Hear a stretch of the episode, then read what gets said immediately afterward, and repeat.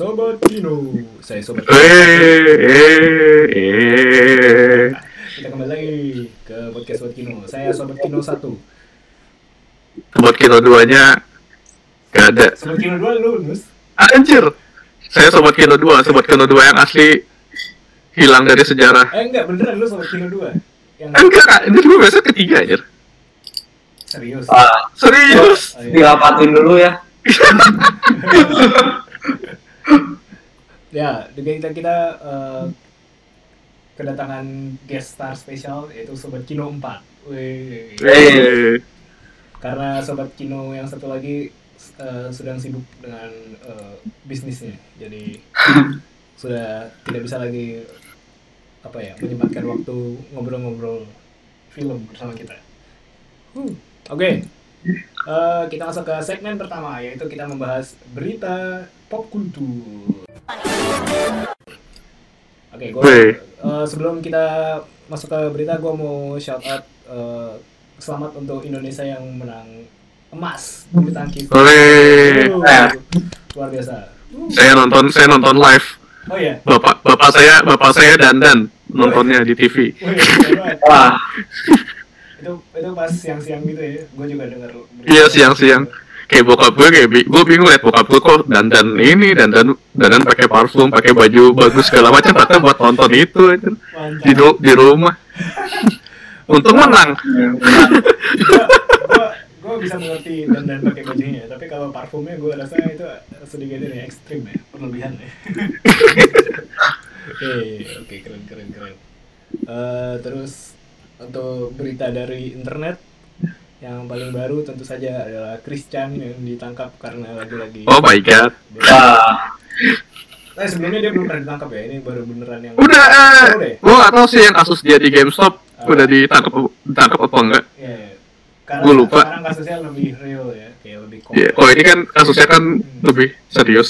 Iya, terus kayak kayaknya tiap ada viral gitu terus kayak kalau orang nanya Krisya tuh siapa sih? Itu banyak ya kayak harus mulai dari mananya tuh bingung gitu.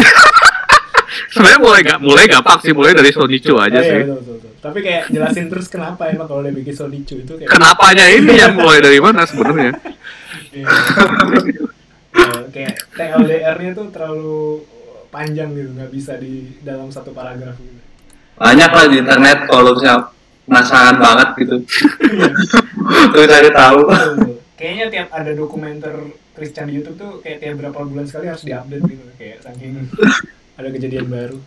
Enggak lu nonton dokumen, lu mau nonton dokumenter juga mulai dari mana gitu loh. Kayaknya udah 50 berapa episode gitu dari dokumenternya. ada ada yang ada yang ada yang youtuber youtuber yang udah bikin versi apa eh, shortnya kayak sejam doang gitu Oh, gitu. gitu gitu tapi Ini satu shot aja sejam ya, iya mantap. kayak ya itu kan udah yang kayak udah setahun lalu gitu kan yang Luar biasa. gitu Tapi ya udahlah kayak tapi emang bener sih kayak kayak dia tuh kalau menurut gua problemnya ya dari awal tuh mental illness gitu kan cuma di embrace sama internet ya jadinya kayak gitu tuh jadi kayak Ya sebenarnya kasusnya sekarang juga hmm, roller coaster sih. Kalau- Kalau ngikutin beritanya roller coaster sekali sih. iya ya itu sekarang tuh kalau menurut kayak culmination dari semua yang udah terjadi dari dulu gitu Iya, ini kayak klimaks.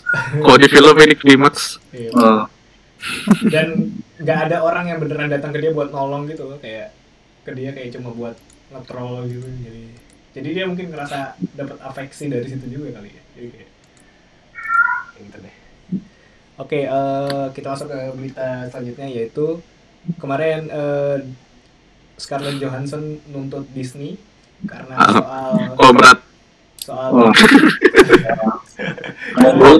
Oh berat, oh berat Scarlet, Scarjo. karena soal uh, Black Widow jadi kan Black Widow itu uh, harusnya tayang di sinema doang kan karena jadi kan Iya. pas perjanjian bikinnya itu kontraknya soal sinema doang per bagian apa uh, Hmm. royalti dan sebagainya itu tapi nah, ternyata karena pandemi dan berbagai macam akhirnya juga rilis di Disney Plus nah kayak Scarlett pihak Scarlett tuh kayak nuntut uh, pemasukan dari Disney Plus juga gitu. Jadi itu nggak ada di kontraknya jadi kayak masalahnya panjang lah gitu. Terus akhirnya kayak Iya, kayak bu- buntutnya kayak eh, kayak artis-artis kayak eh, si siapa namanya? Eh, Mas Ton ya? Mas Stone ya betul. Dia kayak juga pengen ikutan nuntut Disney gitu. Kacau sekali. Saya sebenarnya tidak suka sama Sarjo, cuman saya menerima menerima tuntutannya dengan senang hati. Gua gua menerima gua mendukung apa pun yang menggulingkan Disney. Wah, Nggak, Billy bisa nggak ngomong gitu. Wah, hati-hati, hati-hati, hati-hati di kita juga. Oh iya, oke oke oke. Eh, ya komentar gua ini adalah girls get it done moment. ya oke. Karena karena yang nonton cewek-cewek semua kan si Scarlett Jo terus Em- Emma Stone terus kayak katanya kemarin Emily Blunt juga kayak Ah, Emily Blunt nuntut apa? Jam apa ya? Jungle Cruise. Halo? Emily Blunt nuntut apaan? Eh, Jungle Cruise. Apa? Jungle Cruise. Oh, What? Jungle What? Cruise filmnya Disney yang baru keluar kemarin yang sama The Rock yang dari wahana Jungle Cruise dibikin jadi film. oh, baru tahu gua itu dari list. Gue bahkan nggak tahu Jungle Cruise itu apa. Ya jadi ya itu emang kayaknya cuma rame di Amerika doang deh. Gua nggak tahu di sini dirilis apa nggak kayak gitu sih. Ya gitu. Ya intinya gitu. Masalah royalty itu pelik. Eh, terus soal film kemarin ada trailernya Venom 2 udah ada yang lihat? Saya tidak, saya tidak tahu. Iya kan. Eh, menurut gua ya tipikal film Sony lah. Tapi eh anim eh, apa mau sequence Carnage-nya seru sih. Berubah jadi Carnage gitu si siapa namanya? Woody Harrelson. Iya. Kayak sebelumnya belum ada ya kayak Carnage di eh, apa di teater gitu jadi movie atau udah ada ya? Belum, belum, belum, belum ada. Baru pertama berarti ya. Belum. Ya baru pertama kali. Ya, gue juga pasti kayak sulit banget tuh apa nge-translate ke live actionnya karena kan kayak di kartun ini tuh kayak bener-bener yang fluid banget gitu. Hmm, yang VFX sekarang sih harusnya lumayan bagus ya. Kemarin gue lihat sih Hmm. keren-keren aja soalnya. Cuman gue belum tentu nonton sih. iya gue gue waktu itu nonton Venom kan kayak eh gue sangat menyarankan orang-orang untuk nonton upgrade karena itu kayak versi indie-nya Venom dan jauh lebih bagus Oh gitu. ya ada film 2018 yang keluarnya tahunnya sama judulnya upgrade dan itu aktornya juga mirip Tom Hardy terus terus premis Semuanya ya? premis plotnya juga mirip Venom gitu terus kayak ya gitu deh kayak secara secara secara storytelling lebih bagus gitu Hmm. ya gitu deh Eh, terus kalau trailer ada lagi Ghostbuster yang baru juga What? Iya, Wah. jadi Ghostbuster bakal di reboot lagi sekarang kayak lebih faithful sama yang original karena kayak Oh, oh. tone-nya lebih eh lebih apa ya? Lebih kayak kalian nonton Stranger Things gak sih? Karena kayak tone-nya lebih ke Stranger Things gitu yang petualangan anak-anak dan Ya. fantasi tapi nggak nggak serius banget nggak komedi banget gitu.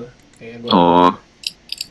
kayak gitu sih. Soalnya yang main juga yang main Stranger Things sih si anak kecilnya itu. Aktornya sama gitu. iya. Kayaknya terakhir gue ngeliat trailernya tahun 2019 iya ya. iya sebelum sebelum pandemi kalau nggak salah terus kemarin kemarin-kemarin baru rilis trailer lagi. Terus ya menarik sih itunya. Gue juga kayak lebih tertarik itu. Kayaknya film-film mainstream zaman sekarang jarang banget yang fokus anak-anak banget gitu loh yang maksudnya anak-anak banget tapi bukan yang yang dumb down ceritanya ya. Yang kayak petualangan buat anak-anak gitu. Kayak Hmm. kayak kalau sekarang kayak buat anak-anak kayak terlalu di dumb down banget. Karena kayak mikirnya anak-anak film apa aja diterima gitu kan. Padahal ya sebenarnya nggak masalah misalnya anak-anak dikasih film yang agak mikir gitu. Hmm. gitu aja sih. Ya. terus apa lagi ya? Hmm, kayaknya itu itu dulu yang gua kumpulin. Kalian ada mungkin sharing sesuatu? Berita pop kultur minggu ini Jujurnya sih, gue nggak, gue akhir-akhir ini kayak nggak nggak terlalu ngikutin berita pop kultur gitu. hmm. Kecuali, kecuali apa sih yang Dan yang apa? Christian. Gereja Kayak, kayak kecuali yang udah terakhir kan kayak gue gue nggak bisa kabur gitu loh kayak ada ada di ada di ada di trending topik Twitter di selu- semua seluruh dunia gitu loh somehow Udah pasti tahu gitu ya. iya pasti tahu gitu loh pasti ada yang ngomongin gitu betul betul betul terus tapi Christian juga hitungannya bukan pop kultur nggak sih Oh, menurut gue menurut gue menurut gue hitungannya pop culture sih. Ah, gitu, ya. internet kultur Internet culture sih. Eh, Ah, eh, Oke, mungkin kita eh, bisa masuk ke segmen review film. Ore. Oke, hari ini kita akan membahas eh episode ini kita akan membahas film dari tahun 85 berjudul Tampopo. Film Jepang. Hell yeah. Sebelum kita masuk ke film, kita bakal eh, seperti tradisi pada umumnya kita bakal membaca resensi film. Baca jat. Baca jat. Oke, tapi karena nggak ada, jadi gue bakal Oh, nggak ada? Nggak ada. Yang Sedih. gue selalu cari yang Indonesia kan, kalau Inggris ya. Iya. Indonesia nggak ada. Coba gue cari dulu. Eh, sinopsis Tampopo. Kalau ada keren sih. Kalau ada dress dress Oh ada. dress shelter. Ada. Weh, nice. Siap. Ada. Ternyata eh ternyata gue terlalu meremehkan orang Indonesia. Oke. Eh Wah, padahal gue mau baca resep ramen lezat dengan kuah pedas. Ya udah deh, gue baca ini aja. ya, gue baca satu paragraf ini. Eh, Oke. Tampopo, arahan Juzo Itami, dalam kurung penulis naskahnya juga, memiliki tagline, tagline "Ra- ramen western. Penyebutan ramen, ramen western di sini tidaklah merujuk pada nama makanan. Ramen bergaya barat misalnya. Akan tetapi, ini adalah istilah yang memiliki makna kurang lebih seperti spaghetti western. Film western yang dibuat di luar Amerika dalam kurung Itali, begitu juga dengan Tampopo. Ini adalah film western yang dibuat di Jepang. Eh, oh itu bukan sinopsis. Siap. Yaudah itu aja deh. Oh tumben, oh tumben waras. karena karena ini, Biasanya. karena ini filmnya nggak mainstream jadi susah nyari sinopsis yang ngaco ya oke eh, ya itu kecuali kalau kalian pengen gue baca resep ramen dengan kuah pedas gue bakal baca nih nggak ada ya udah, oke Ya, oke. Eh, ya kita masuk ke review Eh, gimana mulai dari siapa Yunus karena Yunus dari saya yang ini, yang apa, yang merekomendasikan. tuh ya Eh, mulai seperti biasa mulai dari eh, positifnya dulu suka bagian yang mana nih? Gue to be fair ini gue bias banget. Jadi gue akhir-akhir ini kan selama gue selama pandemi yang bikin gue was itu kan masak ya. Oh. jadi ini apa ini film gue nonton terus kayak personal gitu gue. Ini temanya personal banget buat gue gitu. Jadi apa ya buat gue banyak banget positifnya misalnya kayak eh ini ada, kan gue kan ada rekomendasi ini ke teman-teman gue juga kan selama sama kita gak rekaman. Terus kayak apa yang mereka nggak suka justru kayak yang gue suka gitu. Kayak ya mereka nggak suka kayak kan ada tuh ada karakter yang sampingan yang cuman satu scene doang terus gak ada yang terus gak ada lanjut terus gak ada lanjutannya gitu. Hmm. mereka nggak suka karena apaan sih nggak nyambung gitu. Gue malah suka gara-gara gara-gara eh, di film ini nih konsisten gitu temanya. Di mana makanan itu kayak di mana eh, kayak eh, aficionado gitu. Aficionado kayak geek makanan tuh kayak di di portray macem-macem gitu. Mulai dari yang kayak apa tuh yang yang pesen yang pesen makanan Prancis sama bos-bosnya gitu. Itu menurut gue itu fun banget sih ininya. Apa kayak pas pertama kali si pegawainya pegawainya dibilang malu-maluin terus malah bisa malah ngerti pesen makanan bosnya pada nggak ngerti ini apaan gitu Hmm. terus kayak yang ini yang lucu tuh yang ini yang ramen master juga lucu tuh yang bilang yang makan ramen tuh harus ada urutannya segala macam itu Iya, iya. snob banget aja Openingnya itu ya. iya Iya iya. Terus kayak gue ngelihatnya kayak semua orang yang snobis soal makanan semuanya kayak di di dinyinyirin semua ya. Di di sindir.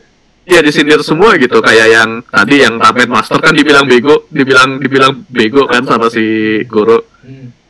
Terus si siapa namanya yang apa ibu-ibu Yang ibu-ibu yang ngajar etika makan di, di restoran Prancis Spaghetti ya makan spaghetti. yang makan spaghetti juga kayak ada ada bule ada bule makan di sebelah mereka terus berisik gitu Hmm. jadi orang-orangnya jadi muridnya paling ikut dia semua lucu banget aja Hmm. Iya iya. iya. terus abis itu kalau soal plotnya sendiri gue juga suka gara-gara eh, apa sih ini plotnya kan soal kayak si, gimana si Tan Popo eh, gimana si Tan Popo ini nge apa sih sebutannya Per- eh, eh, nyempurnain gimana ny- gimana caranya dia bikin ramen kan karena kan dia dia belajar sendiri gitu itu juga itu juga buat gue personal juga sih Hmm. gitu ya plotnya Cool, cool, cool. Ada lagi? Eh, kalian dulu aja yang nambahin Oke. eh Nus, eh, Bi, mau mulai duluan? Hmm. Oh, lengkap sih sebenarnya Yunus tadi. Gak apa-apa, yang dari lu. Ah, iya. Ah, apa, apa. Dari lu, dari lu apa yang lu rasa lu suka dari film ini? Hmm. Bagus sih, banyaknya sih yang bagus. Hmm. Eh, memang eh, kan gue juga sering nih nonton film-film Jepang kan, Hmm. kayak lagi yang food related gitu. Hmm. Nah memang eh, biasanya itu kalau food movie itu dia fokusnya tuh benar-benar di makanannya gitu, jadi kayak dia banyak beauty shotnya makanan gitu kan. Hmm. Iya. Nah kalau Tampopo ini dia kayak lumayan confident gitu di kar- karakter-karakternya gitu. Iya. Hmm. Jadi kayak makanannya tuh kayak fokusnya enough aja gitu kayak lu shoot ramen, set udah ya gitu. Kayak lu nggak Iya. perlu kayak di zoom gitu minyak terus kayak setiap porsinya di zoom terus kayak tiap lu motong-motong apa kayak nggak perlu kayak interaksi karakternya dia udah cukup Iya, Apa kayak, kayak reaksi karakternya abis makan makanannya juga nah itu juga, bagus juga banget. bagus gitu. Ya bagi yang scene terakhir tuh yang yang ya itu kan yang kayak spaghetti western banget kan Hmm, iya. Iya sih gitu kayak. nungguin terus eh, semuanya makan kan terus oh gimana nih reaksinya kan tuh kayak Mexican stand off gitu sebenarnya kurang lebih Eh kalian kalian udah nonton Luka belum? bro yang Belum belum belum belum. Gue padahal mau bahas sesuatu yang berhubungan dengan film ini dan Luka ya, tapi nggak jadi karena belum nonton. Iya gue belum nonton. Ya udah oke. Ya ya oke. Terus Bill apa Bill? lagi ya ya itu yang yang segmen-segmen yang ini yang naratif yang sampingan ya memang ini sih kayak kesannya sekilas emang nggak koheren gitu ya Hmm. dengan Iya ya. naratif utamanya gitu tapi ya justru itu yang apa ya kayaknya jiwa ininya gitu kayak direkturnya kayak pengen masukin itu Tapi mereka koheren di tema sih sebenarnya. food related gitu ya? Ya kayak tadi gue bilang sih kayak mereka semua kayak apa kayak aficionado, food aficionado, tapi macam-macam gitu kayak istrinya istri yang meninggal itulah. Iya itu. apa? Ya bapak-bapak itu. Eh, terus ya ya ya hmm, ya terus lanjut. terus yang yang nenek-nenek di supermarket yang megang-megang roti. Ah ya itu. Itu gue ketawa banget aja kelihatan Iya iya betul betul. Terus Bill ada lagi? ya gitu sih Hmm. oh lu dulu deh coba Eh, ya oke. Hal pertama yang gue notice ketika nonton film ini adalah kriter criterion collection. Oh. Ini kayak udah approve approve kino. berarti udah nih podcast post Eksklusif. Oh, ya, eh, terus kayak eh, oh ya yang gue ketika sepanjang gue nonton film gue langsung merasa kayak gue yang gue suka adalah wow ini ini hal hal dari semua film Jepang art house yang gue nonton ini the closest they get into eh, Japanese Monty, Monty Python gitu karena kayak banyak gag cutaway gagnya kan kayak kayak Monty Python gitu kan kayak dari karakter utama terus pindah ke karakter sampingan terus tiba balik ke karakter utama kan Monty Python kayak gitu juga kan jadi kayak iya. yang gua ingat. ya ya ya itu gue suka sih kayak kayak gitu. Terus ya eh, sedikit banyak eh, sama kayak kalian gue suka kayak dan makanan ini juga kayak sebagai anal apa analogi macam-macam kan kayak yang seks itu mungkin apa gue nggak gue nggak terlalu lihat itu yang seks lucu tuh. terus juga, terus juga yang, ibu-ibu itu juga apa. Terus kan endingnya juga yang eh, bayi lagi nyusui kan itu juga analogi sesuatu yang berhubungan dengan makanan dan something something lah yang snob mungkin mau melihat lebih dalam tentang film ini oke lah terus ya kayak gitu semuanya kayak ada hubungannya dengan makanan dan ada analoginya gitu kan. Terus kayak ya itu bagus gue suka. Eh apa lagi ya? Ya itu eh, terus juga yang gue suka adalah ini dari sekian banyak keanehan film Jepang ini yang paling jinak kalau menurut gue bilang. Karena iya. karena kemarin gue nonton sama eh, cewek gue sama terus dia kayak jadi eh, buat yang eh, Billy mungkin belum tahu cewek gue kan cewek gue tuh bener-bener yang normis gitu loh. Dia cuma suka film-film yang baru-baru aja yang keluar di bioskop gitu. Jadi Oh, Iya. dia bisa dia bisa menikmati film ini gitu. Karena film dia dia tuh bukan tipe orang yang menikmati film 80-an gitu. Dan dia bisa menikmati film ini. Berarti gue bisa eh, ngambil indikator kalau film ini lumayan jinak untuk casual viewer gitu. Hmm. beneran kayak nggak ngebosenin kan kadang film-film 80-an itu kan untuk orang kasual kan kayak beneran ngebosenin Iya, apalagi apalagi film 80-an yang masuk yang masuk art house gitu kan. Iya, betul. ya jadi ini eh, menurut gua juga bagus kayak kalau mau ditonton seru-seru sama mungkin sangat kerabat yang kasual gitu kayak bener-bener Jadi sama keluarga nggak bisa oh ya? benar-benar ya udah Oh, mungkin kalau keluarganya open minded mungkin bisa. Kita pakai open mind. Soalnya soalnya itu kan yang ya tapi ya? Banyak banyak banyak scene. Ada ada bukan banyak ada. Ya ada, ada ya, scene. adegan seksnya itu sih yang bikin nggak bisa. Kalau misalnya itu nggak ada mungkin bisa gitu. Gue kayak setiap si siapa tuh si cou- couple couple yang itu muncul gue kayak gitu. lo ngapain lagi sekarang gitu. Oh ya, eh, fun fact gue baca di trivia IMDb ini film favoritnya Edward Norton. what Oh ya? Random ya? Ya random sekali. Sebuah trivia yang menarik. Oke, eh, ada lagi yang mau ditambahkan eh, soal positifnya sebelum kita masuk ke yang kurang disukai? Gue pengen nambah gue pengen nambahin sih Apa tuh? apa eh gue nggak tahu apa yang di pikirannya ada si, eh, apa yang di pikirannya si siapa namanya saudaranya Juzo. Juzo, Juzo, Juzo apa namanya Junzo Juzo Juzo Mi- Juzo Imati Itami ya apa yang di pikirannya Juzo Itami pas bikin scene Seks. scene apa food sex pakai pakai telur dan udang Oh. Ya ya betul betul. Tapi tapi tapi keren nggak apa-apa. Do you do you. Gua gua penasaran itu dia berapa kali tag ya yang adegan itu yang telur iya aja itu itu adegan telur ini banget aja kayak memorable banget aja gue bingung gitu. Iya. saya confused. Saya confused tapi nggak apa-apa gitu kayak good job gitu. Benar-benar hashtag food porn literally. gitu. ya oke eh, kita masuk ke bagian negatif dari film ini. Apa yang kalian kurang suka dari film ini? Silakan mas. Eh, mungkin ini sih ada beberapa bukan beberapa sih ada scene yang yang itu yang ibu-ibu masak buat keluarganya terus men- terus meninggal itu. Hmm. gua nggak tahu konteksnya gimana. Hmm. tapi kayaknya itu ini ya lebih eh, kon- kena konteks kenapa bisa ada scene itu karena ada masalah di ada masalah yang spesifik di Jepang di era itu kali ya. Soalnya gue kayak nggak 100% ngerti. Itu aja sih sebenarnya. Itu itu Yang ibu, maksudnya yang toal-toal itu.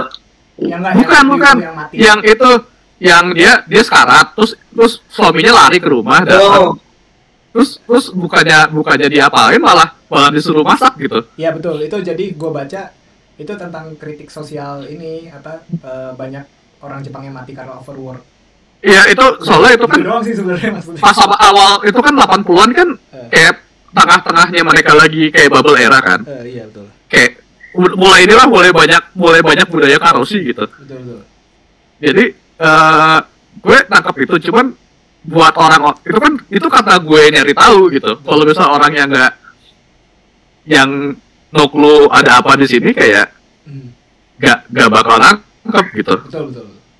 Pak, itu dulu sih gue. Yang lain ada tambahan ya? Tapi kalau misalnya ada, gue ada lagi sebenarnya. Cuman kalau kalian nanti nggak ada yang nambahin, Oh. nanti gue tambahin. Gak apa-apa, lu, lu dulu aja, nanti gua gantian terakhir. Halo? Siapa? siapa? Eh, lu, lu dulu aja, Nus. Gak apa-apa. Eh, sama ini sih kayak sebenarnya ini adegannya yang yang apa yang yang kapal itu yang cowoknya mati Hmm. itu kayak no konteks gitu aja Jadi dia tuh eh, sebenarnya gangster, coba kayak kurang diliatin kalau itu gangster. iya kurang diliatin gue gue ngerasa itu kurang diliatin cuman matinya lucu jadi nggak apa-apa itu kayak buat nutup ininya aja naratif yang cowok itu aja jadi kayak selesai gitu. Ya Iya kayak gue gue bingung gitu kan tanpa konteks kan. Eh gue tahu dia berdananya kayak mafia, gue tahu. Cuman kan gue sebagai orang yang hidup di tahun 2000, 2021 kayak uh, gue ada benefit of the doubt gitu kan kayak eh, paling dia kayak orang kaya apa apa kilang minyak apalah gitu. Iya betul. Tapi ya itu mati matinya kayak no konteks ditembak-tembakin. Kita nggak kita nggak dikasih lihat juga orang yang nembak kayak gimana. Iya. Tapi nggak apa-apa karena matinya tapi matinya pas mati kat- eh, kata-kata terakhir itu dia kasih resep jeruan babi jadi nggak apa-apa karena lucu. Jadi lo apo apologis di situ ya. kenapa Lo apologis di situ ya. iya gua apologis di dia pas mati ngasih resep jeruan babi Ya ya ya ya. karena lucu jadi kayak buat filmnya nyambung buat humornya juga nyambung gitu jadi nggak apa-apa gitu gua kayak masih maafin gitu cuman ya itu kayak gua gua ngerti kalau orang ah, kalau orang kayak bermasalah bukan bermasalah sih kayak agak gak kayak gak suka sama scene, scene, scene itu gitu Nice nice nice. Kalau kalau lo gitu apa ini ya yang lu kurang suka dari film ini. Hmm, ya yang pertama sih ya sebenarnya plus minus ya, ya itu gua nggak bisa rekomendasiin film ini ke misalkan ke ya orang-orang yang apa ya kayak orang tua gitu yang lebih konservatif gitu. Hmm. Soalnya kan sebenarnya naratif utamanya kan cukup menarik nih Hmm. ya soal makanan gitu. Jadi kayak gua kayak sebenarnya milih film lain gitu misalkan kalau gua mau eh, tunjukin soal ramen gitu Hmm. kayak film-film lain juga ada yaitu yang potret hal yang serupa Hmm. oh, menurut gue sih gitu walaupun eh, kayaknya ya film-film yang baru-baru ini kayak mirip-mirip gitu kayak gagnya terus kayak naratifnya soalnya kayak konflik soal makanan kan sebenarnya mutarnya itu itu aja sih Hmm. Tuh tuh. gitu sih paling Ada lagi yang lu nggak suka dari film ini? oh, lu dulu coba Oh, kalau gue ada ada beberapa sih yang gue kurang suka dari film ini. Kayak tadi gue bilang gue suka film ini hampir mendekati Monty Python, tapi itu yang gue sedikit gak suka juga. Kenapa nggak sekalian gitu? Kayak sedikit nanggung gitu loh. Terus kayak eh, ini lebih ke teknis sih, tapi mungkin karena keterbatasan teknis juga mereka. Jadi kayak mereka kan kayak ada beberapa kali pengen coba one shot gitu kan yang harus perpindahan karakter tapi kayak nanggung gitu loh jadi pas udah hampir one shot terus kayak di cut gitu jadi jadi nggak jadi one shot gitu ya kayak kenapa nggak sekalian gitu kayak dibikin ketika pindah karakter itu pasti perpindahannya beneran yang one shot gitu semuanya dan nggak konsisten gitu di beberapa Oh. scene kayak yang one shot yang gue notice yang itu yang dia diajarin bikin ramen itu kan yang Ya. awal ya terus ya pas perpindahan karakternya tuh kadang kadang yang kayak yang pas lagi naik sepeda terus kayak pindah yang ke kumpulan orang-orang kaya itu itu kan Oh, iya. kayak hampir seamless tuh. Terus tiba-tiba malah jadi kita jadi kayak udah kita udah tahu kan udah di setup oh ini bakal pindah ke karakter ini nih. Tapi ya sih kayak gue juga notice banyak cut-cut yang awkward sih. Iya iya terus kayak kenapa nggak setiap pindah karakter dibikin kayak gitu style gitu jadi kayak kayak Monty Python kan oh iya. gue gitu. baru gue baru inget Hmm. yang pas itu mati juga cut, cut ke scene setelahnya juga awkward banget gitu. Ya jadi jadi lucu sih Iya. gue ketawa sih gak tahu gue intensional apa enggak Nah itu makanya kayak so, nah gue juga mikir kayak oh mungkin intensional tapi kayak kelihatan banget kalau ini nggak seragam gitu loh kayak iya kecuali Jadi kayak kalau cuma rapi gitu ya filmnya. ya mungkin tapi ini masalah teknis aja sih tapi iya teknis aja sih kayak gue juga banyak ngerasa banyak cut yang awkward sih Iya. Iya. iya. terus eh, yang terus ini juga eh side karakternya jauh lebih menarik dari cerita main karakternya anjir jadi kayak ketika Oh gitu. buat gue ya buat gue ya. ketika balik ke main karakter yang mereka lagi masa romantis itu gue Iya. tertarik men yang kayak lagi di berdua gitu lagi kencan gitu kayak tapi menurut gue itu bukan menurut gue itu bukan masalah sih soalnya emang Tantopo tuh karakternya emang boring cuy iya makanya kayak tapi itu eh, di eh, yang namanya yang namanya eh, media naratif ya di mana eh, karakter utama tuh harus ada supporting karakternya dan biasanya emang supporting karakter tuh yang paling menarik gitu. Oh enggak enggak. Supporting karakter itu kan kalau karakter maksud ka- kalau supporting karakter yang dimaksud di film biasa kan mereka nggak nggak pindah-pindah karakter. Supporting karakter kan berarti ka- supporting karakter dimaksud Goro. Main karakter Iya. si Tampopo. Nah, main karakternya Goro sama Tanpopo sih. Tampopo sama Goro ini boring coy. Kalau masa sih? maksudnya ini kan gua. kalau kalau Tanpoponya boring gue masih ngerti cuman kalau Goro dulu, kayaknya enggak deh Makanya dengerin dulu. Ini opini gua, dengerin dulu. iya iya Dengerin dulu, jangan dipotong dulu. iya iya. Side karakter kalau lu main cutaway gag kayak gitu itu nggak bisa dibilang supporting karakter karena itu karena itu nggak nggak nggak nggak nyambung sama naratif utamanya kan. Gue gitu kayak ketika film ini kayak main apa side karakter eh, bukan ya pokoknya karakter-karakter lain yang muncul di cutaway gagnya itu lebih menarik. Jadi kayak undermining cerita utamanya gitu. Jadi kayak Iya nggak apa-apa, main karakternya biasa aja yang eh, lurus-lurus aja kayak dia apa struggling bikin eh, rumah makan gitu-gitu. Tapi ketika jadi ada adegan serius yang kayak dia lagi romantis gitu dan itu ngedrag gitu loh jadi kayak agak sedikit lama. Nggak apa-apa sih sebenarnya kayak ada adegan romantisnya itu. Cuma kayak gue ngerasa agak sedikit lama gitu kayak kelamaan gitu kayak oh. oke kayak oke lah kita move on lah ke ke plot selanjutnya yang pas udah mulai mau bikin. Jangan lama-lama dikencang ini kayak kayak karena kita udah udah kayak ke bawah pacingnya kan yang kayak pindah pindah pindah pindah terus tau kayak eh, tiba-tiba kayak stay di situ agak lama gitu. Tapi ini buat gue aja sih kalau misalnya iya soalnya gue ngerasa yang adegan yang mereka pak eh, mereka ngeliat di kafe itu kayak ya it's short enough gitu. Ya tapi kayak tapi ya itu sih tapi emang kalau misal lo hitung sama kayak pas si gurunya mandi gitu lama sih. ya, yang terus ya kayak apa apa ya jadi kayak eh, unnecessary gitu kayak. Iya kayak gue ngeliatnya kayak gue juga ngeliatnya kayak building unnecessary sexual tension gitu yang akhirnya nggak dipakai juga. terus juga kayak eh, ya beberapa adegan di sini adegan filmnya banyak yang dragging juga sih. Bukan yang cutaway gagnya ya kayak misalnya yang lagi berantem itu yang berdua berantem itu kayak Iya. kelamaan gitu sih sebenarnya. Sebenarnya bisa kayak dipersingkat aja berantemnya kayak nggak perlu lama-lama berantemnya gitu. Kecuali kayak emang ya gue nggak tahu sih karena art house kan suka bikin pacing seenaknya kan. Jadi kayak ya udah gue, gue bisa kayak ya mungkin ini memang film art house kayak gini jadi ya udahlah gitu. Terus kayak kayak itu itu lebih ke nitpick gue aja sih kayak gitu gitu tapi gue gue gue selebihnya menikmati film ini cuma ya gitu. Kritik gue ada lagi Hmm. yang mau ditambah?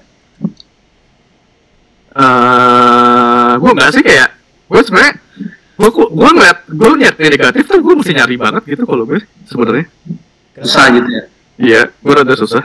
hmm ya ya ya Kecuali tadi kayak kalau misalnya si Jati nge nge point out kayak oh banyak banyak editing yang awkward gitu. Ya oh iya bener juga gitu betul betul. Ya kayaknya eh, mungkin mungkin karena ya Jepang mungkin masih ketinggalan dari dari kayak Eropa atau Amerika ya kalau tahun 80-an jadi mungkin.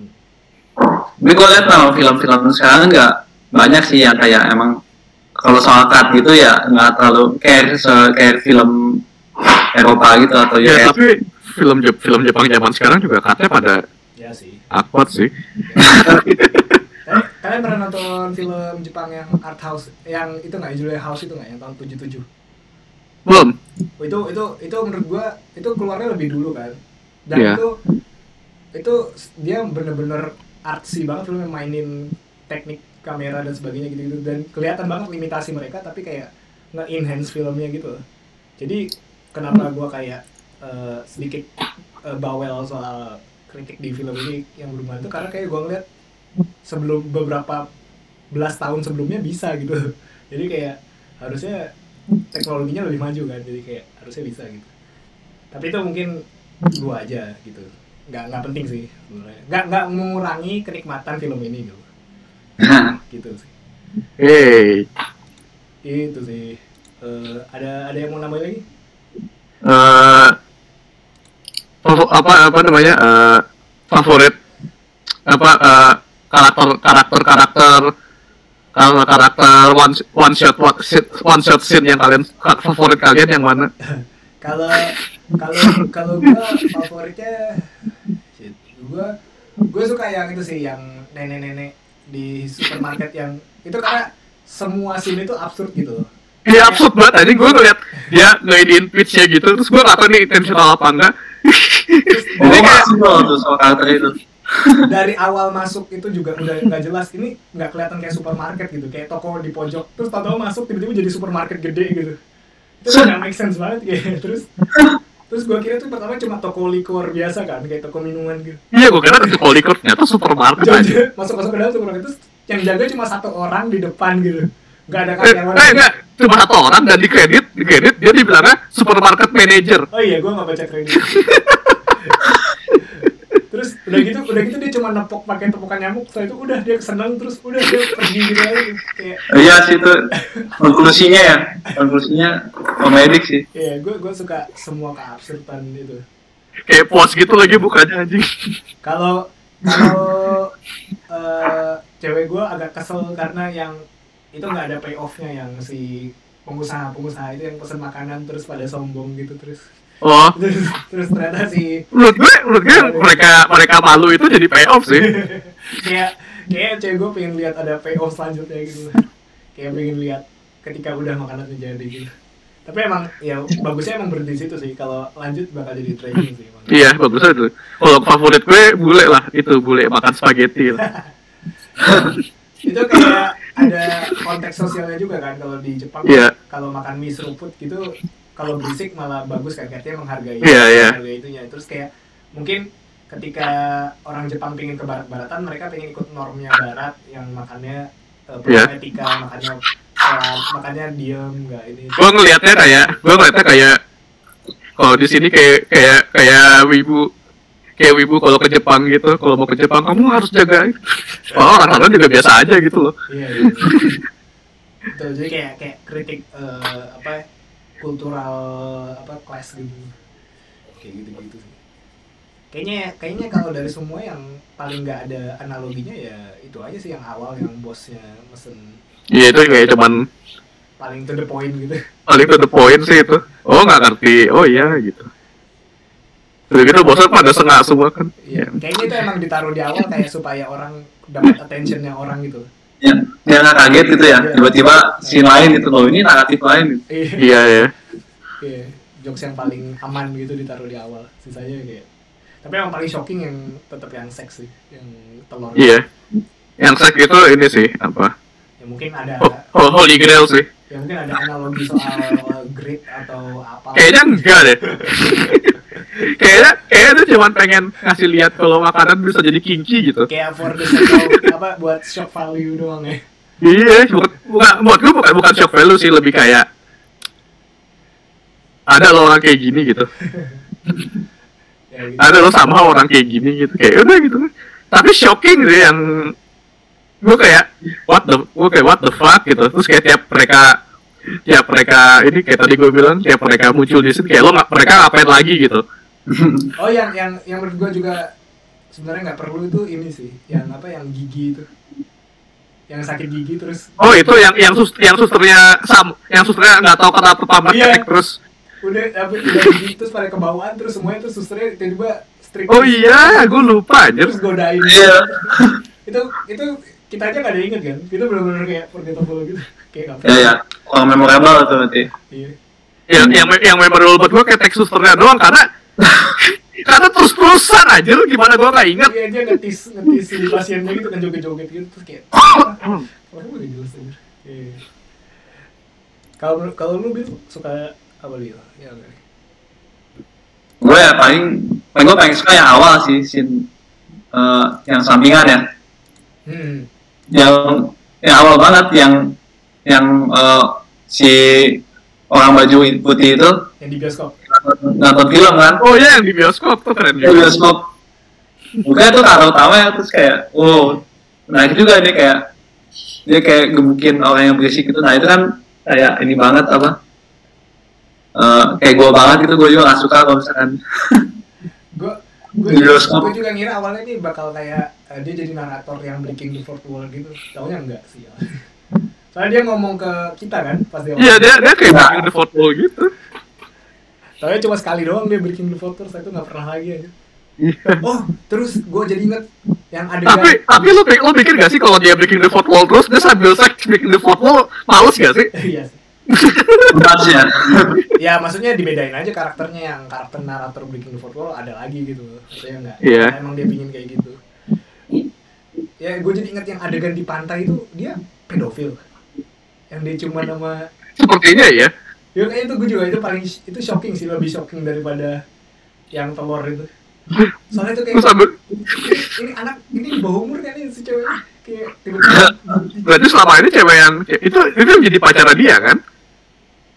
bukan yang di laut kan yang Iya, dia itu jadi pacara dia yang setelah setelahnya kan? Gue gue nangkapnya gitu. emang itu Gue juga nangkapnya gitu. emang itu flashback ya Flashback gitu. Flashback. oh shit Gue nangkapnya flashback. oh shit shit nah, itu lebih parah itu lebih buruk lagi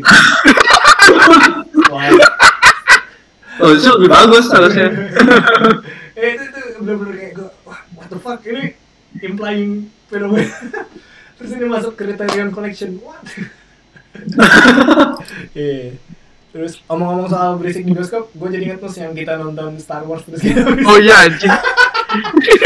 Terus orang sebelah kita keganggu. Tapi yang salah sih Jet kita yang berisik. Oh iya, gue gue akui kita gue gue kita salah, kita gue akui kita salah. Kita yang salah itu Jet. Iya, Kita kita deserve buat dimarahin. Kita nyemarahin. Jadi jadi jadi kita, waktu Star Wars yang Force Awakens kan kita nonton gitu kan, terus kayak kita kayak, kayak gitu.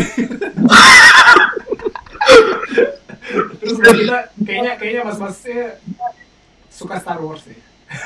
Oh, offended, offended. dia, dia keganggu banget.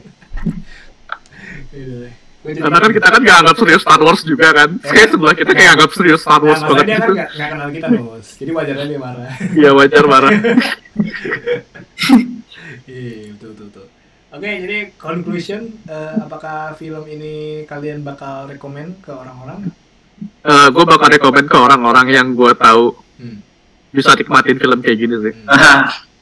Tapi tapi tapi ap- appealnya menurut gue lebih bored daripada film art house biasanya. Jadi kayaknya gue bisa agak agak rekom- bisa rekomendasi ke lebih banyak orang daripada film film art house lainnya gitu. Hmm.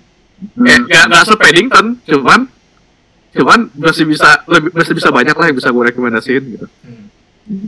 Kalau lu bil? ya gue sih rekomend sih. Maksudnya eh, untuk orang awam ini bisa ditonton sebenarnya. Asal ya itu kalau lu bisa lupas yang ya kalau lu bisa menerima konten yang itu yang seks-seks gitu. Hmm. Yang scene-scene yang sampingannya. Ya, Ya. gue juga rekomend, gue rekomend ke siapa pun gue nggak peduli, pokoknya biar mereka shock nonton. karena karena karena gue pikir iya ini yang paling jinak. Maksudnya secara plot bisa dinikmatin gitu. Kan kebanyakan film art house tuh plotnya nggak bisa dinikmatin buat orang kasual gitu. Iya. iya. Lalu gitu ya.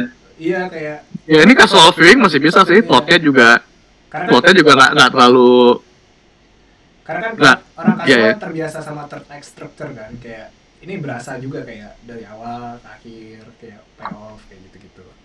Jadi jadi bisa walaupun ada shock-shock value-nya tetap the shock value.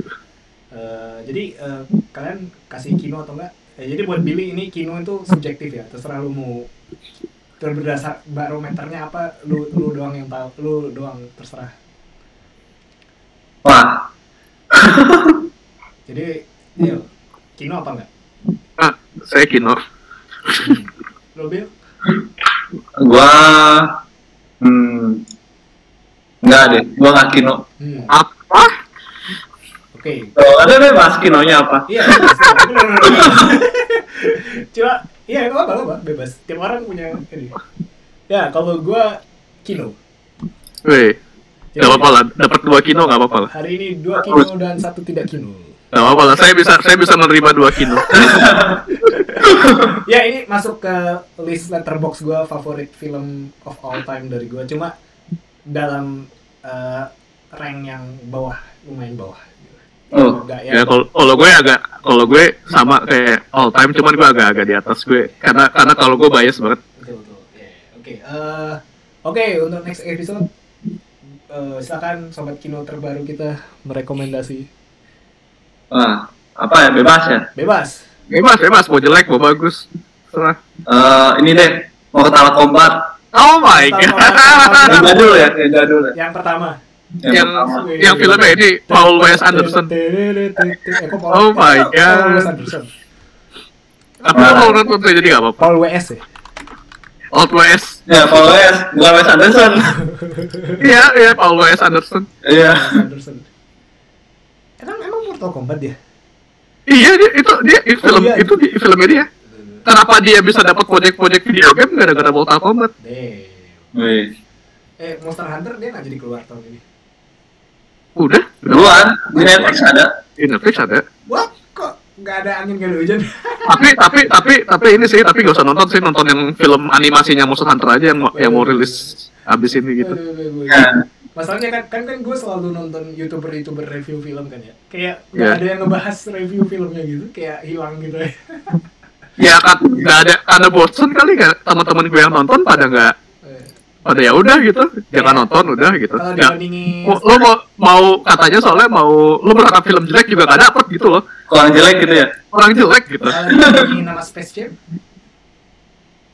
Space Jam yang baru, Itu lebih boring sih. Jeleknya boring gitu loh. oh yang bener-bener kayak Kayak Resident Evil, kayak Resident Evil yang akhir-akhir lah kayak jelek, cuman jeleknya kayak ya udah gitu. kayak film-film yang diputar di RCTI malam-malam ya. Iya, kayak kayak Who Am I featuring Jet Li gitu. Aduh, iya, oke. Oke, kita next episode yang bakal direkam gak tau kapan adalah Wobto Combo.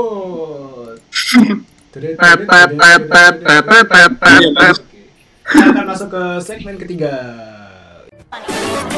yaitu ngebahas tentang what are you guys doing this harusnya this week sih tapi karena kita episode-nya random jadi ya recently.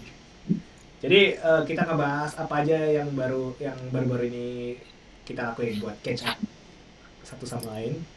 Yang berhubungan dengan pop culture ya entah itu film musik video game atau apalah gitu gitu Oh. kalian habis nonton apa main apa baca apa atau dengerin lagu apa ya kayak gitu gitu oke nus. Oh saya, selalu saya on, saya on brand tiap tiap sesi ini pasti gue rekomendasi buku ya. ya Saya baru baca buku. Oh, Jadi eh nama bukunya sebenarnya di di di Art Jack Kirby. hmm. Cuman gue lebih nyari kayak interview-interview kayak interview-interviewnya Jack Kirby sama asistennya gitu. Hmm. Bukunya bukunya gede banget anjir, gue bingung. Jadi apparently bukunya gede gara-gara gambarnya Oh, by the way Jack Kirby itu eh, inilah yang bikin Captain America, what? yang bikin yang bikin Captain America, yang benar? Yang what the fuck. gue kira dia bikin Kirby. Iya. apa dia apa kayak eh, co-creatornya co-creatornya kayak banyak lah. Apa kayak Marvel Cinematic Universe. Karena karakter yang lo tahu hmm. most likely dibuat sama Jack Kirby gitu. Bukan Stanley. Nggak sama Stanley sih. Hmm. berdua bikinnya biasanya. Betul, betul. Nah jadi kayak gue gue baca interviewnya lumayan menarik sih kayak dia tuh eh, yang menarik nih yang gue kaget ya kan dia kan eh, dia jadi komik dia jadi komikus itu kan pas perang dunia 2 ya betul pas bikin Captain America. Jadi tuh dia tuh karena dia disuruh ikut perang selama setahun, jadi dia tuh kayak nabung komik selama setahun dulu kayak dalam jeda waktu dua, dua, dua bulanan gitu. Terus terus udah gitu perang aja gitu. oke Ah, sebenarnya dia, dia bisa nggak ikut perang, cuman dia gak suka banget sama gak suka banget sama Nazi, jadi dia pengen perang gitu. wait wait wait bentar Oh. Banget aja. Eh, jadi dia sempat ikut perang dunia 2 Iya, terus dia bikin Captain America nya kapan dia bikin Captain America sebelum ikut perang. Jadi yang komik Captain America yang mukul Hitler itu kapan? Sebelum dia perang? Itu tahun gue lupa. Ntar ya. Gue kira lupa sih. kayak- gue udah lama. gue kira pas zaman itu dia nggak ikut perang jadi dia bikin komik. Terus komiknya kan dibaca sama apa tentara-tentara kan buat mereka semangat di, di Iya, iya. oh sorry sorry. Itu berarti dia tahun itu berarti itu sebelum Captain America. Cuman kan dia sebelum Captain America udah bikin komik. Hmm. mungkin pas itu kali ya. Gue lupa gue lupa tanggalnya. Terus kayak cerita soal eh soal gimana cara kerjanya dia sama Stanley juga diceritain. Terus kayak ada juga kayak asisten asistennya juga diceritain kayak inkernya dia inkernya dia macam-macam terus ada juga inker yang inker yang apa sih sebutannya rusak kepada dia tapi dia tetap dia tetap dia kasih kerja. Soalnya dia hidup soalnya dia tumbuhnya kan pas depression pas Oh. depression. Jadi dia nggak mau nggak mau lihat apa nggak mau apa? Nggak mau inilah ngambil kerjaan orang gitu. Oh, ya ya, ya. orangnya orangnya menarik gitu. Jadi gue kayak bacanya asik gitu. Oh sama ada cerita ini sih cerita yang eh dia bikin kata dia kan abis bikin itu America pertama yang yang covernya nonjok Hitler Hmm. jadi waktu itu di Amerika kan konteksnya itu ada ini ada komunitas Nazinya gitu kan. Oh iya. Ada komunitas Nazinya gitu rata-rata imigran Jerman. Hmm. eh mereka tuh beneran marah ke Kirby terus ngajak ini kayak kayak kasih ngasih death threat gitu. Oh. Iya kasih death threat. Terus abis itu responnya Kirby sini. Terus dia ini apa eh nyongsokin lengan leng- lengan baju ke bawah. Terus terus Nazinya kabur. Oke. menarik orangnya Oke, oke, oke. Iya, iya, iya. Kayak kelihatan gitu orang yang tumbuh orang yang tumbuh di apa di di Brooklyn pas zaman depression gitu Hmm. orangnya keras banget Dia Brooklyn tuh yang berarti banyak Itali kan yang kayak. Iya dia banyak kita, cuman dia imigran dari gue lupa Dia Eh, berarti? dia imigran dari Austria kalau nggak salah. Iya Yahudi kan dia. Cekir. Iya Yahudi dia. Iya, pantesan dia ini sangat anti Nazi. Makanya dia benci banget sama Hitler gara-gara itu. Iya, iya. Oh, karena dia nasionalis atau patriotis. Iya, iya. Ya, bisa dimengerti, bisa dimengerti. Tuh, padahal Hitler orang Austria juga, tau. Oke, oke, oke. Eh, ada lagi Nus yang dibagi? Wah, uh, ya terlalu banyak yang gue lakukan. Jadi, Wih. tapi yang gue ingat itu doang Yang, sih. yang notable itu dong. Kayaknya yang worth sharing itu doang. Oke. cool, cool, cool. Oke. Eh, bagaimana dengan sobat kino terbaru kita? Wah. Kayaknya kerjaan nih. Wih, Sibuk dengan kerjaan ya. Ya terakhir banyak nonton sih kalau gua. Oke. Yang terakhir nonton Loki, nggak salah. Gimana gimana menurut lo? Gimana? Nonton Gue nggak? gue nggak nonton. Gue nonton, gue nonton. Gue nggak nonton.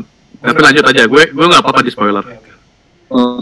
Nggak tahu nggak sih, tapi ya konsepnya lah nggak. Gua nggak- nggak baca komiknya sih. Betul, sama. Tapi ini gue sukanya Loki itu kayak ini MCU di mana mereka paling kreatif gitu dalam writing dibanding yang lain. Karena gue nonton yang WandaVision sama sama yang Falcon juga kan. Nah, Eh, yang WandaVision bagus sih konsepnya, cuma ya udah kayak gitu tipikal MCU gitu juga. hmm. Yang Loki ini kayak benar-benar mereka punya kreatif freedom yang lumayan menarik gitu buat diulik dan kayak ngebuka ngebuka peluang baru apalagi dengan multiverse-nya gitu kan di Ya, biasanya sih gua nggak nggak care gitu kalau bisa eh, Marvel ngeluarin film gitu misalkan kemarin apa ya Hmm. Black Widow gitu terus betul. eh, film-film yang itu yang big budget gitu Hmm. ya gue kayak ah skip lah tapi kalau yang ini ya gue coba nonton Hmm. lumayan juga gitu Iya. Terus juga gue suka Tom Hiddle- Hiddleston juga kayak dia emang karismatik banget orangnya. Gue sebagai orang yang baca komiknya tapi tidak menonton filmnya, saya su- saya suka saya suka yang konsep di mana dia kan, di mana dia ngumpulin Loki-Loki yang lain gitu. oh Komik bang, komik banget, komik ada ya tapi- komik banget. Ini, Enggak enggak di komik gak ada, cuman konsepnya komik banget. Iya, iya, ini tapi loosely based sih, nggak yang Iya, loosely based. Terus eh, Hmm.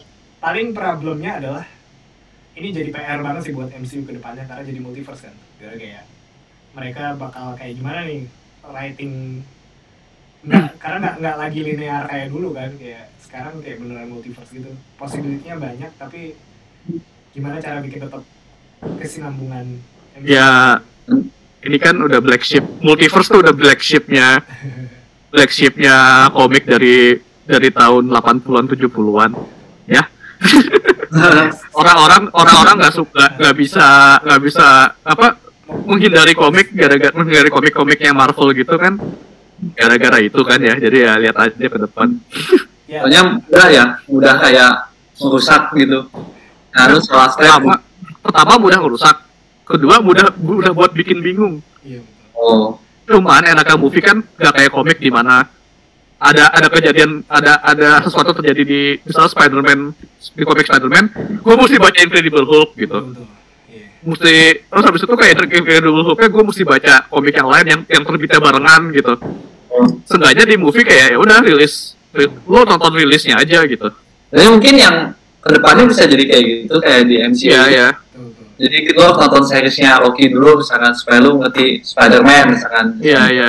Itu sih yang yang long long term naratif yang pan, yang kepanjangan gak enaknya gitu sih. Kayaknya, Oh. kayaknya kalau gue lihat juga kayak ini pengen MCU kayak pengen bikin cabang sendiri-sendiri gitu kayak supaya orang bisa milih gitu kayak yang suka yang lebih grounded nontonnya Falcon atau yang suka yang fantasi yang space nontonnya mungkin uh, Guardian of Galaxy atau Thor Hmm. yang ada yang kayak gitu-gitunya kayak kayak gitu kan jadi kayak kelihatan sih kayak yang directionnya mau ke sana tapi ya kan kalau film bedanya bedanya sama komik kan propertinya bisa make apa aja kalau Tapi film- kalau misalnya multiverse ini terus jadi kayak mereka bisa bikin film-film stand alone yang gak ada hubungannya sama cinematic universe, bagus sih.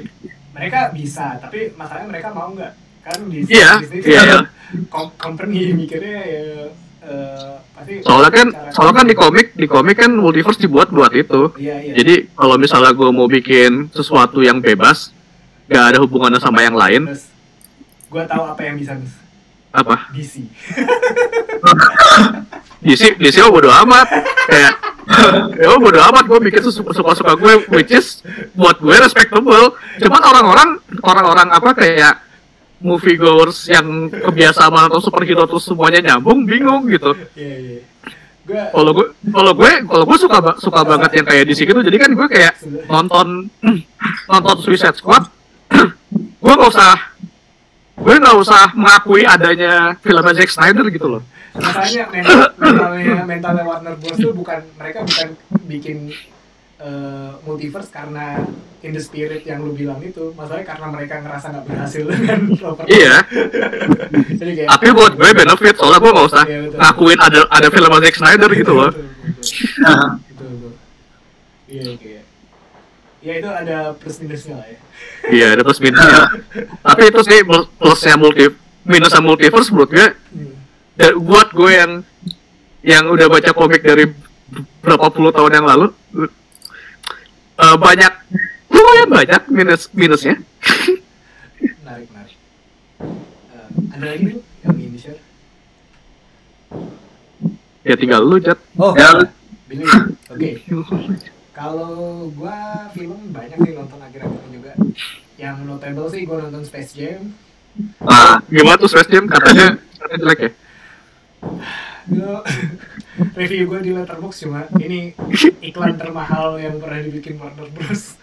nah, ya itu kalian tahu kalian nonton Ready Player One kan?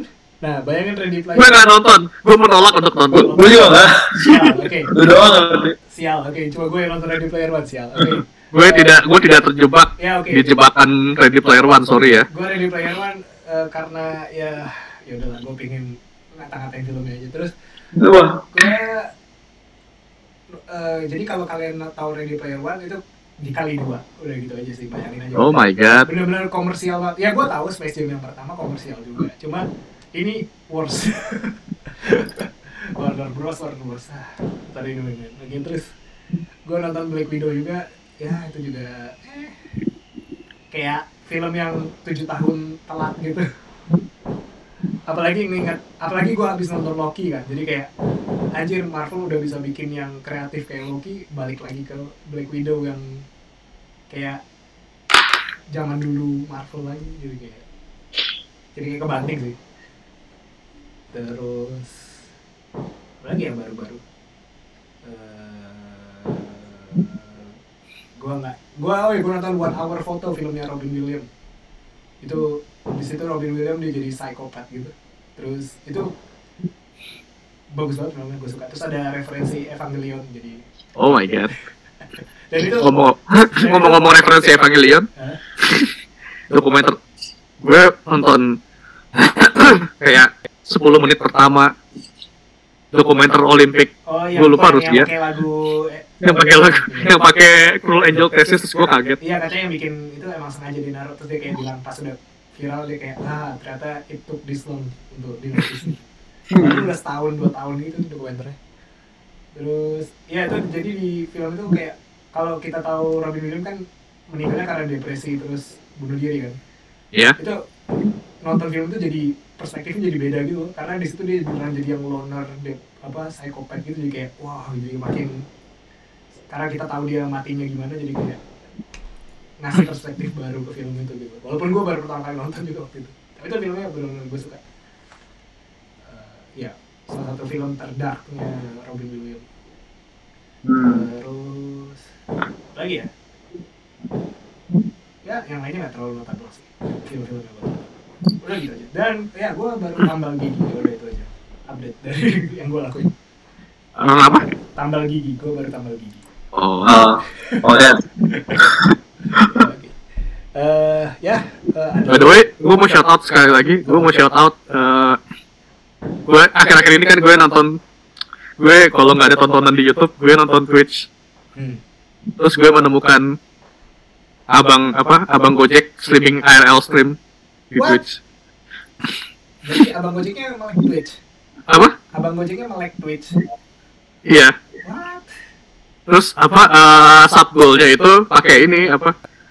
Apa eh, tunggakan kuliah 7 tahun gitu. Kayak mantap bang, saya follow ya gitu. terus lo ngasih ngasih apa apa ngasih donasi gitu gue gak, gue gue nggak maksud itu apa? eh ya donasi sih. kasih gopay Donasinya di Twitch aja nggak gope aja. banyak yang nonton dia Yang nonton eh, lima puluhan orang per stream sih, terus dia stream tiap hari lumayan sih 50 itu. Oh. kalau moto vlog gue tahu emang komunitinya udah gede di YouTube Facebook gitu gitu cuma kalau di Twitch gue nggak tahu udah segede Ya jadi kayak di Twitch dia kayak dia kayak ngirim GoFood gitu, Iya, seru juga ngirim GoFood terus pulang ke kosan gitu. tapi jadi breach of privacy sih sebenarnya nggak boleh sebenarnya karena jadi Terus terus dia terus dia di Denpas di Denpasar gitu kalau nggak salah jadi kayak lumayan. Kayak gue ngelihat kota lain gitu di saat di saat gue terjebak di rumah. Iya, iya. Terus kontennya menarik ya. Kontennya menarik gitu dia ngobrol-ngobrol gitu kan. iya, kalau banyak orderan menarik sih seru Iya. Terus kayak t- tadi pagi ya tadi siang gue tonton kasihan gitu anjir. kenapa Dia dia mau dia eh, mau ngirim mau ngirim barang terus eh terus ini apa eh, ditungguin orangnya nggak datang datang ternyata ternyata orangnya gaptek gitu. Nah, itu, itu berarti kayak bapak gue kalau pakai GoFood Shout out to Mr. Gojek 666. Hei, mantap, Mister mantap. Gojek Mister Gojek berapa Nama? Mister Gojek berapa akunnya Mr. Gojek 666. Wah, oke cool cool ya ya oke oke oke jadi kita wrap up episode kali ini. Terima kasih semua yang sudah hadir. Terima kasih sobat kino terbaru kita. Semoga mungkin ke depannya bisa bergabung lagi sobat kino. Ya, thank you ya. oke. Ya oke eh, eh, jangan lupa kalau ada yang nonton kalau ada yang nonton like subscribe komen whatever. Eh, sampai jumpa di Tolong. ya apa? Apa? Ya udah udah udah. Sampai jumpa di sampai jumpa di episode berikutnya yang kita nggak tahu rekam kapan. Oke See you guys. Bye. Bye.